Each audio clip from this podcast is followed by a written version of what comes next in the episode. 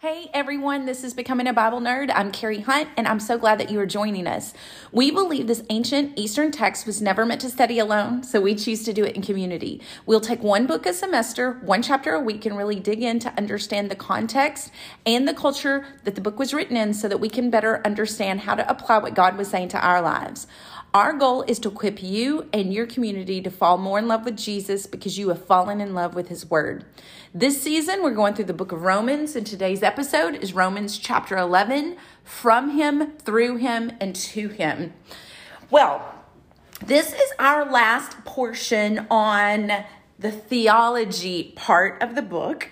And we are going to end this strong. We are going to tackle this, and it's such a good chapter and it's jam packed with a lot of stuff. So let's get busy. Um, we are going to talk. Um, I'm going to go ahead and read this first section. We're going to do some reading today. It says, I ask then, Paul saying this, has God rejected his people? Absolutely not. For I too am an Israelite, a descendant of Abraham from the tribe of Benjamin. God has not rejected his people whom he foreknew. Or don't you know what the scripture says about the passage about Elijah and how he pled with God against Israel? Lord, they have killed your prophets and torn down your altars. I am the only one left, and they are trying to take my life. But what was God's reply to him? I have left 7,000 men for myself who have not bowed down to Baal. In the same way, then, there is also at this present time a remnant chosen by grace. Now, if by grace, then it is not by works. Otherwise, grace ceases to be grace. What then? Israel did not find what it was looking for, but the elect did find it. The rest were hardened, as it is written. God gave them a spirit of insensitivity, eyes that cannot see, and ears that cannot hear to this day. And David says, Let their feasting become a snare and a trap a pitfall and a retribution to them. Let their eyes be darkened so they cannot see, and their backs be bent continually. So we start off, and there's this assumed question here Is God through with Israel because of their rejection of the person of Jesus, the crucifixion, and the resurrection of Christ? And Paul's response right off the bat is absolutely not. He shows that he is an Israelite. He and he gives his credentials. He's saying, I'm God's chosen, just like you are, and I wasn't rejected. God is not in the business of rejecting his children. So then he goes into the story, reminding us of the prophet Elijah in his plea with God against Israel because Israel had turned their backs against God. The backstory is Elijah is referring to Ahab and Queen Jezebel. Ahab was Israel's queen who married a foreign, his king, the Israel's king, and he married a foreign queen and she led the the um, nation into apostasy into worshiping other gods and they were after especially queen jezzy she was after elijah's life and he thought he was alone in serving God. And so he ends up in 1 Kings 19. You can read this passage where he's begging God to take his life. He would rather God take his life than Queen Jezebel. Well, this is what we know about Elijah. And God did something really personal and sweet in my life through this chapter. And I'm going to share some of that with you this morning as we go through this.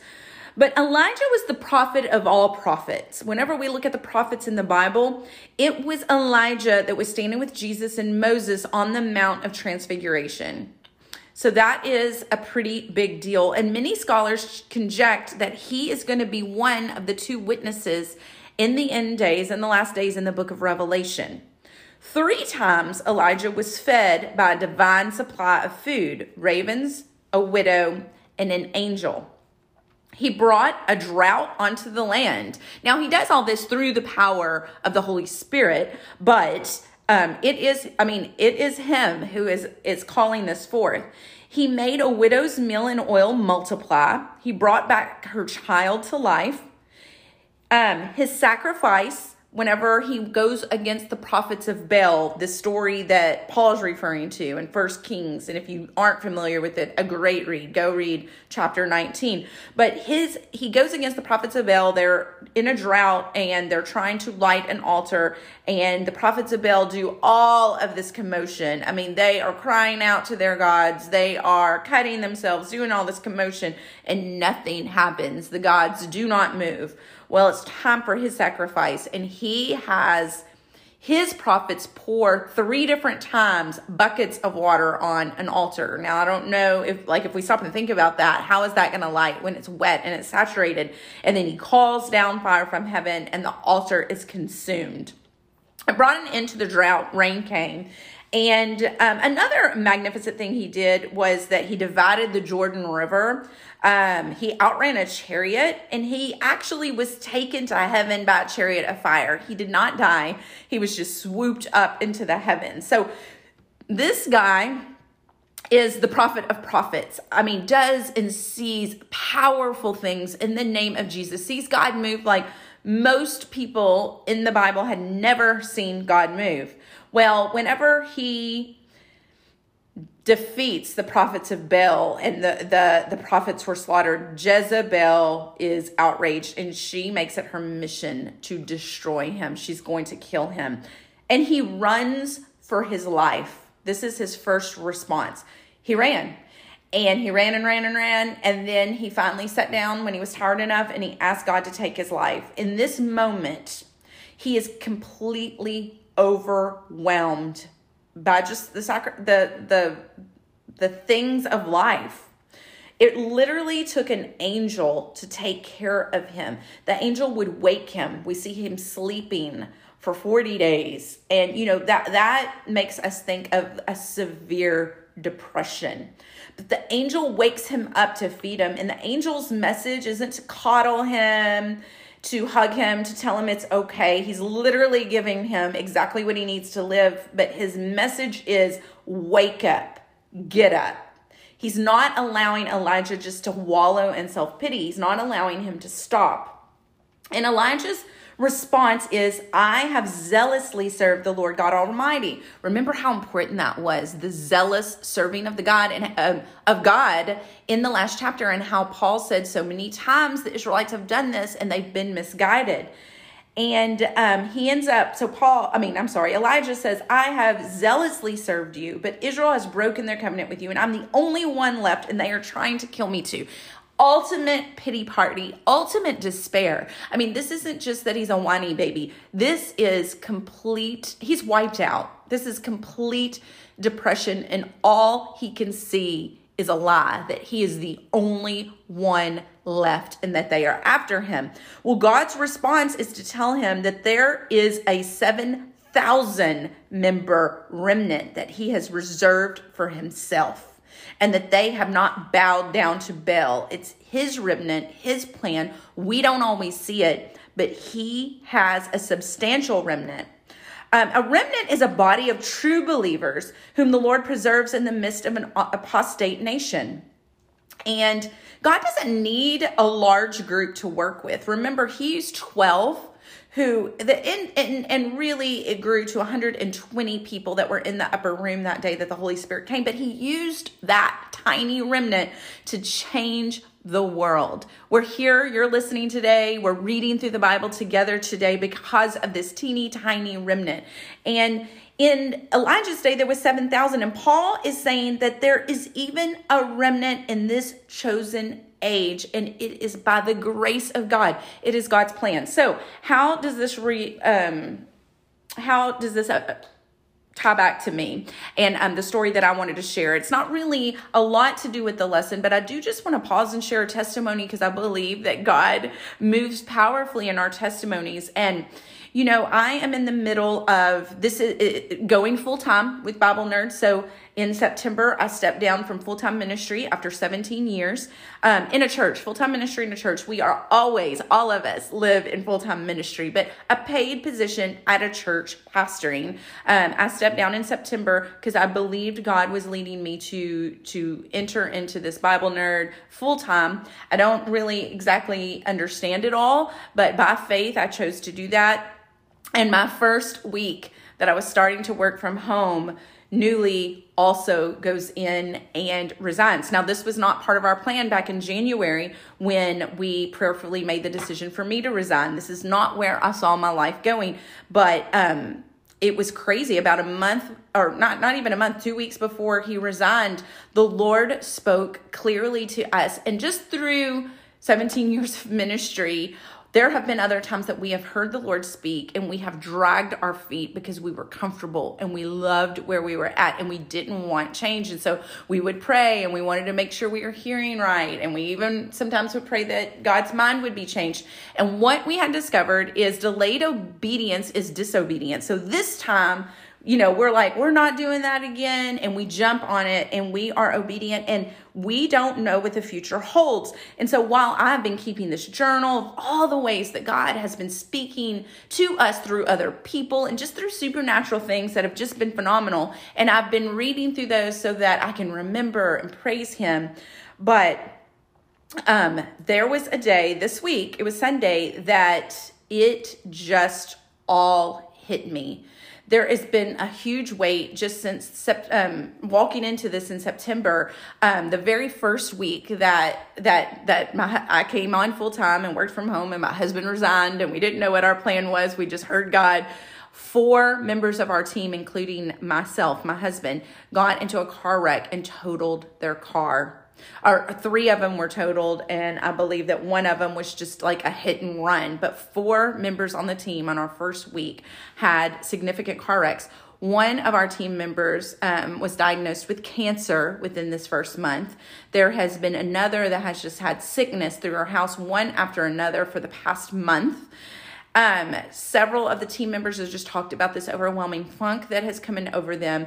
And then, of course, personally, we have this major transition with Newly and I and our quick obedience. But this Sunday, it just hit me. It was I was overwhelmed with the weight of this.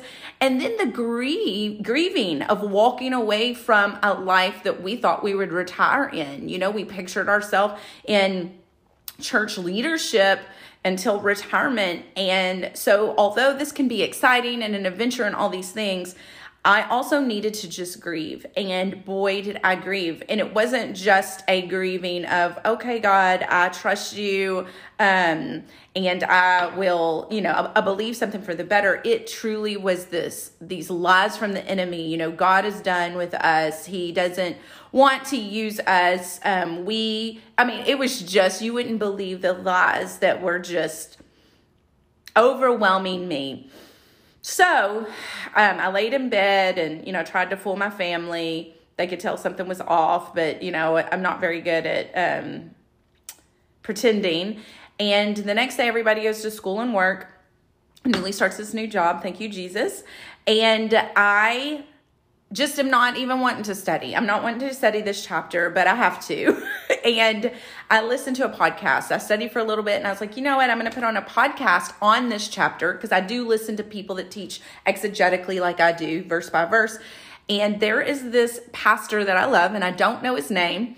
And I don't really even know the name of his church, but he is in Ohio. His podcast, like they podcast their sermons, and it has no picture for the podcast and it really doesn't promote anything about their church. They just happen to throw the sermons up there. And through me learning or listening to him through the years i have discovered that he must have about a thousand member church. I mean it's a pretty significant church but it just seems to be mom and pop and I just love everything about it because he is so humble. And the things that this pastor has done, I mean, he doesn't just preach it, he walks out like adoption, moving strangers into their home, you know, just serving the community. I just absolutely love him. And I've nicknamed him Pastor Ohio. So, Pastor Ohio is teaching through the book of Romans, and he does one chapter a week in his church, similar to myself. And I go to chapter 11 and he has four different sermons on this one chapter. And so, of course, I start at the beginning. It's the first four verses. He has a whole sermon. And this whole thing, they don't title their messages, but what I would title it is Get Over Yourself. He teaches on Elijah in this specific instance where he is absolutely overwhelmed with life and feels hopeless and is ready to just end his life. And he talks about how this angel says, Wake up get up. And he just really goes into how we as the American church have this picture of comfort and what's in it for us and you can live your best life and all of these things. And the gospel are really from the beginning of Genesis. This is a story of a broken world. We have been exiled from the garden, but a God who is working so tirelessly. And part of his plan is to give his son up on a cross to be brutally murdered so that all things can be restored. And we are invited to join in on this. But this journey of the restoration of all things is going to be difficult and it is going to come with seasons of being overwhelmed because you just look up and you think that the enemy is defeating you and you think that you're the only one that cares. And i in that moment i didn't feel like i was the only one that cares but there's going to be in times in life where you just want to throw the flag in and think say i lose the enemy won. And that is when god will send an angel of the lord to say wake up get up it's time to get up. And as he was speaking this, oh, he was stepping on my toes and saying, like, get over yourself. I mean, he must have said that four times, and he's such a kind and gentle man. But the Holy Spirit was just stirring in me. It was that time. I needed time to sleep. I wallowed for a day, but it was time to get up and get over myself. What blew me away and what I love about God and what made me feel so loved by Him is that this pastor spoke this message in 2012. And I felt like it was so random that he broke this one particular chapter up into four parts and he spent an hour talking about these first four verses.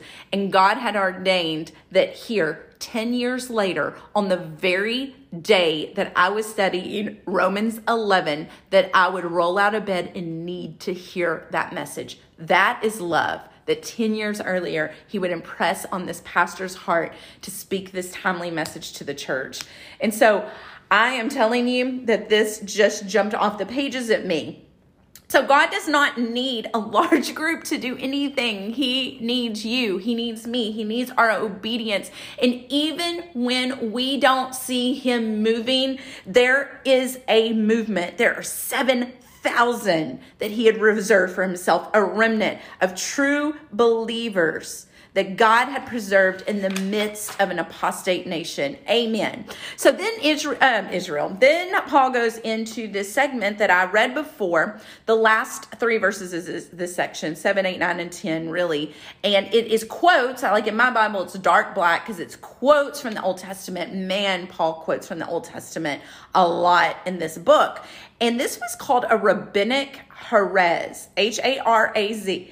And this was a method of choosing citations, very common with the rabbis, from the law of Moses, from the prophets, and from the writings. So here he takes something from Deuteronomy, which is the law, Isaiah, which was a prophet, and Psalms, which was one of the writings, to prove that God was the one that hardened the hearts um, of his children for a purpose to bring the Gentiles in to this covering.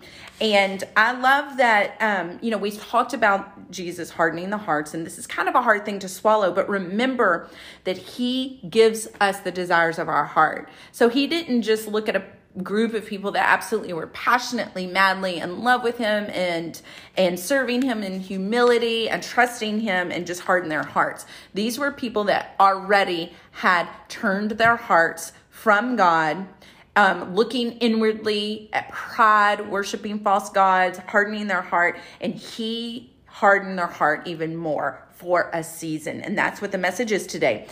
Verse 8 says he gave them a spirit of insensitivity. This is an attitude of deadness towards spiritual things. The Jews were so secure in being the chosen children that their pride ruined them. And I see this as a warning for the church today. There's so many in the church today that I believe are in a are walking in a spirit of insensitivity. They are just dead to spiritual things. They're not even really aware that there is this supernatural world out there that is on the move and that we have to wear our full armor for God and take it by force. And so there is um, a group of people that are just secure in their tradition. Oh, I go to church on Sunday. I'm a good person. And they, just like the Jews, are so secure in these things that their pride is lulling them to sleep. Moving on, we read that Israel stumbled, but they don't fall from the uh, from God's purpose and plan. And Paul uses Deuteronomy 32 um, to remind us that Jesus says, "I will make them jealous with those who are not my people." And God I find this fascinating because God works this plan together. He hardens Israel's heart. You know, He gives them the desires of their heart. They want to be hardened. And He does this so that the Gentiles will accept Christ and salvation. But then the acceptance of the Gentiles, or the point that the Gentiles accept Christ, sparks a jealousy into Israel where it will lead them to eventually return. It goes full circle. God's plans are so good. God provokes Israel to jealousy by offering salvation to those who do not, um, by offering salvation to those who don't believe. The gospel in Acts went out first. I do want to point this out that the gospel in Acts went out first to the Jew. Then it was offered to the Gentile as the Jews rejected it. But Jesus was very clear in the beginning. He even tells his disciples, don't go out and about, stay in the nation of Israel, reach them first. And Edie was doing her Bible study this morning. I believe it's in Mark um, that she's in. And she was really struggling with a piece. And she's like, Mom, I need you to come over here and help me understand this. And she was struggling. It was a story of a Syrophoenician woman that goes to Jesus. So she is a foreigner. She's not a Jew. She goes to Jesus and she begs for the healing of her daughter who's demon possessed. And Jesus looks at her and says, Let the children be fed first. It's not fair to take their food and give it to the dogs. Well, oh, that lit a fuse in Edie. I mean, she was like, oh, why would he say that? Well, the purpose of it is, and it can sound harsh. Remember, there's translations involved, and there's also a 2,000 years in a completely different culture um, that is involved in this. But what Jesus was communicating to her is, I am here to reach my children first.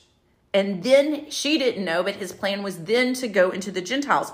Well, she comes back and says, Yes, but doesn't the dogs, aren't the dogs even allowed to go eat the crumbs from the children? Basically, I just need a crumb and your, my daughter will be healed. Well, just her speaking those words, Jesus looked at her and said, Oh, your daughter is healed. It's such a beautiful story, but, G, uh, but this morning, Edie was wrestling with the fact that that Jesus was only willing to heal the Jews first. But that is what his calling was. That was his mission to his father. But then he actually hardens their hearts so that the word can go out to the gentiles. And then in verse 12 let me get to that. It says now, if their stumbling brings riches to the world and their failure riches for the Gentiles, how much more would their fullness and number bring? This fullness and number is talking about completion. That is a word of completion. So we know through revelation, we know through scriptures that they will return to Jesus one day. And Paul is saying, wow, if their hardened hearts brought salvation to the world, because remember, all blessings flow through Israel. It was a promise to Abraham. How much more will the world be blessed when Israel returns to God? Well, that immediately makes me think of a banquet. Whenever the prodigal child came home, to the, the father, he threw the biggest banquet to welcome his child in. And it has been prophesied through Jesus that there will be a banqueting table one day at the very end of the world where Armageddon, the enemy has de- been defeated and there will be a banqueting table. So for me, when I look at this, I don't exactly know if I'm understanding properly, but what I see is when the fullness or completeness and number come in, when the, the Israelites have turned back to Jesus, there will be blessings flow through the world because the world all will be complete. The restoration of all things will have been completed. We will sit down at a banqueting table because Jesus' prodigal child has returned and we will celebrate in the new kingdom. It really pumps me up. Now, verse 13, he starts speaking to the Gentiles, and this is a very stern warning. I believe against replacement theology. This is very popular in seminaries and in churches today where people believe that the church has replaced Israel. I personally don't believe that, and we can agree to disagree if you do, do, believe in replacement theology. But I feel like this chapter just screams out that that is a false teaching, and it's very important that we go through this. So he says in verse 13, Now I am speaking to you, Gentiles. In view of the fact that I am an apostle to the Gentiles, I magnify my ministry. If I can somehow make my own people jealous to save some of them. For if their rejection, brings reconciliation to the world, what will their acceptance mean but life from the dead? Now, if the first fruits offered up are holy, so is the whole batch. And if the root is holy, so are the branches. Now, if some of the branches were broken off, and you, through a wild olive branch, were grafted in among them and have come to share in the rich root of the cultivated olive tree, do not brag that you are better than those branches. But if you do brag, you do not sustain the root, but the root sustains you. Then you will say, Branches were broken off so that I might be grafted in. True enough. They were broken off by unbelief, but you stand it by faith. Do not be arrogant, but be afraid. For if God does not spare the natural branches, he will not spare you either. Therefore, consider God's kindness and severity. Severity towards those who have fallen, but God's kindness towards you. If you remain in his kindness, otherwise you too will be cut off. And even then, if they do not remain in unbelief, they will be grafted in because God has the power to graft them in again. For if you were cut off from your native wild olive and against nature, were grafted and cultivated into an olive tree, how much more will these natural branches be grafted in on their own? Amen. Can we just move on from that? It's almost as if Paul is speaking a foreign language. What in the world? So we're going to break this down. He's speaking to the Gentiles. It's a stern warning. He starts off by saying, like, if now the first fruits offered up are holy, so is the whole batch. Okay, let's talk about this. Holy. We have to remember that this word holy means set apart for God's use. Like there were certain um, furniture and and and things in the temple that just weren't used for every day. Like say there's a cup in there or a plate or or a lampstand, like you could use it for everyday use, but God said no, set it apart is holy. What that word means, it's a lampstand. I mean, there's nothing that it could do to earn holiness. Holiness just means set apart for God. Don't use it for ordinary everyday things. So he's saying now if the first fruits offered up are holy, so is the whole batch. This batch that he's talking about refers to Numbers 15. It was an offering cake that the Israelites would offer to God from the first fruits of their grain. So they would bring the grain harvest in, and immediately they would take the first batch, make a cake, and offer it up to God. This first fruit is the initial portion of the commodity that was offered to sacrifice. So whatever came in, they took that first portion, and it was called their first fruits. So he is saying, now if the first fruits, this first grain offered up are holy, then so is the whole batch. I'm going to explain how that relates to mankind in just a minute. But he goes on to say, if the root is holy, then so are the branches. Paul uses this analogy for Israel. The forefathers, Abraham, Isaac, and Jacob, were set apart. They were holy. Therefore, the whole nation is holy. Just like the grain in the batch was set apart because it was a first fruit. The whole batch is made holy and set apart, just like the root, Abraham, Isaac, and Jacob, the root of the nation was holy. Well, so are the branches going to be holy. And this holy means set apart. Um, let me look at my notes. It says, um, also, the patriarchs were referred to as roots. They were known as roots in the Old Testament. Paul rests his hope in God's promise to the patriarchs. He's not going to break his covenant with his patriarchs. He loved them. They were set apart. He makes a promise and he does not break his promise. If the root is holy, then so are the branches. Now, note this Holy does not mean set apart for salvation. You have to come to know Jesus as your personal Lord and Savior for salvation. It, he is just saying that if the root is holy and set apart, the nation will be holy because they are the branches and they come from the root. They are God's chosen people, and He will still look at them as His chosen people and He will make a way for them. Now, if some of the branches were broken off, meaning the people that did not accept Jesus, the Jews that did not accept Jesus as Messiah, they were broken off And you, that's you and I, through a wild olive branch were grafted in. That is the analogy that God uses for the Gentiles, that we were like this wild root and it got grafted into the plant. So now you and I, it's not a, um, that God chose to move his covenant from a Jewish people to a, a Gentile believing community. It's that we were grafted into that same original covenant. And he's saying, don't brag oh let me see that we share that same rich root the rich root that the, the abraham isaac and jacob the forefathers the patriarchs were set apart. So the whole plant is set apart. So when we got grafted in we too are holy and set apart. He's saying don't brag that you're better than those branches that got broken off. You do not sustain the root, but the root sustains you. This root, this original plan, this original covenant that God made with the patriarchs the Jewish root supports the grafted branches, and that is grace. He's saying no one should boast.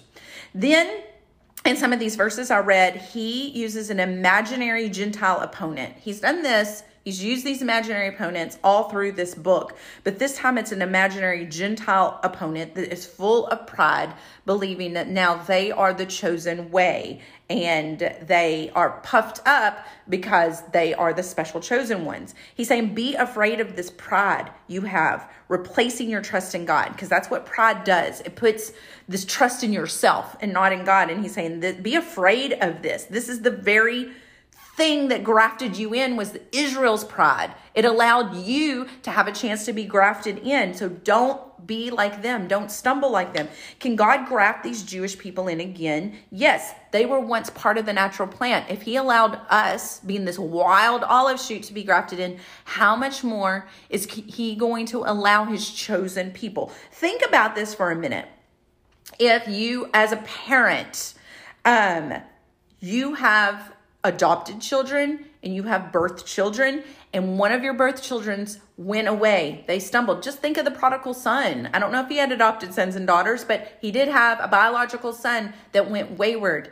And how God shows us what he does when those prodigal children return. He's up on the roof every day searching, looking in the horizon, seeing if his children are coming back. And the second he sees a glimpse of them, he goes and kills the fatted cow and has the biggest feast and brings you back into the family. And he's saying here again, this is what he's going to do. When they return, he's grafting them back in. They were already natural branches. So how much more is his love and his grace going to be poured out on them? He reminds us in verse 25 that this was a partial hardening until the fullness of Gentiles come in. I thought this was interesting and I had to stop here. I know we're going long on time, but those of you that want to hang with this, I think it's interesting. This was just a partial hard, hardening until the fullness of the Gentiles have come in. Remember, this fullness is another word is completeness. I find this so interesting. Stick with me. In the 40s, in Qumran. It was a, is, um, a Jewish community. A little shepherd boy finds some ancient scrolls hidden up in a cave by the Essenes. The Essenes were a Jewish sect that were very, you know, they were the separatists. They were so pure. And their writing, like whenever they transcribed the text onto scrolls, the procedure was almost flawless. It was so tedious that there would be no mistakes. They were also known as the the prophets. They had the school of the prophets. So um, if you were a, a, a, a, follower of Jesus, if you were a Jew and you were part of the Essene community, you were going to learn all the prophets forward, uh, their words forwards and back. And they actually produced prophets. They believed that John the Baptist was an Essene. So these scrolls, these ancient scrolls, are found in the 1940s, known as the Dead Sea Scrolls. And they have been translating them and putting them together piece by piece for the last however many years, uh, 80 years. Well, there have been some prophecies from the Essenes themselves that have recently been translated. And what they have found is this Essene community, these scrolls date back from before Jesus' birth. From this Essene community, they believed that the Messiah would be divine and human. That was so extremely rare. And they believed that he would be resurrected. So the things that Christ was, they already predicted this before his birth. Why is this mind blowing? Because none of the other Jewish sects believed that. Some of them didn't. The Sadducees didn't believe in resurrection, and the rest of them thought that he was going to come as a militant figure, just a man, like a prophet, but a militant figure that was going to overthrow the world, and so that Israel could set their kingdom back on earth. But the Essenes had it. Another thing that was mind blowing is they predicted the season, the time, the age that this Messiah would come, and they nailed it. Everything about the prophecies of Jesus, they nailed with mind blowing accuracy. Well, they also have prophetic writings about our time.